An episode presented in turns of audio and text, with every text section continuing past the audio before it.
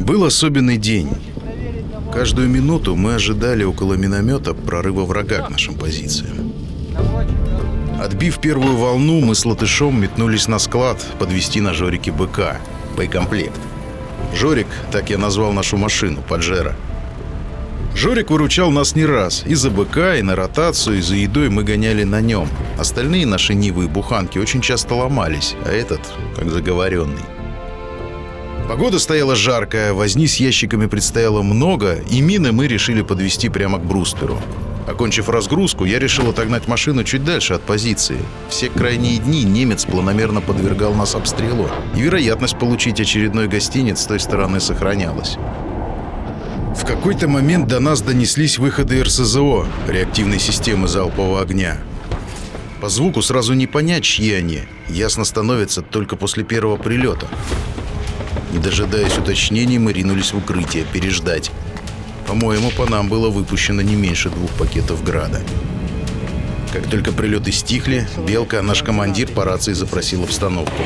Первые минуты в ответ доносилось, что все нормально, вроде прошло мимо. И тут как сглазил.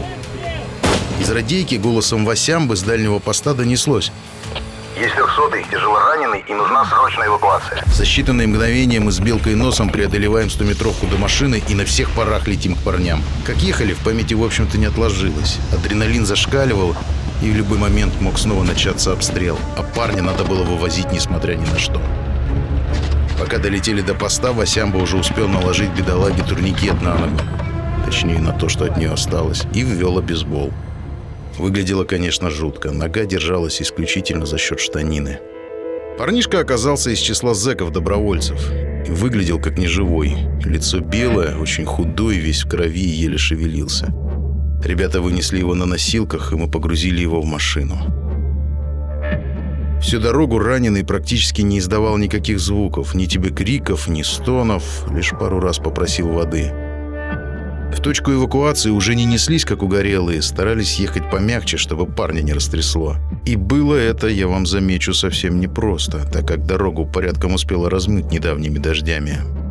Колея, ухабы, ямы, в общем, все прелести сельского проселка.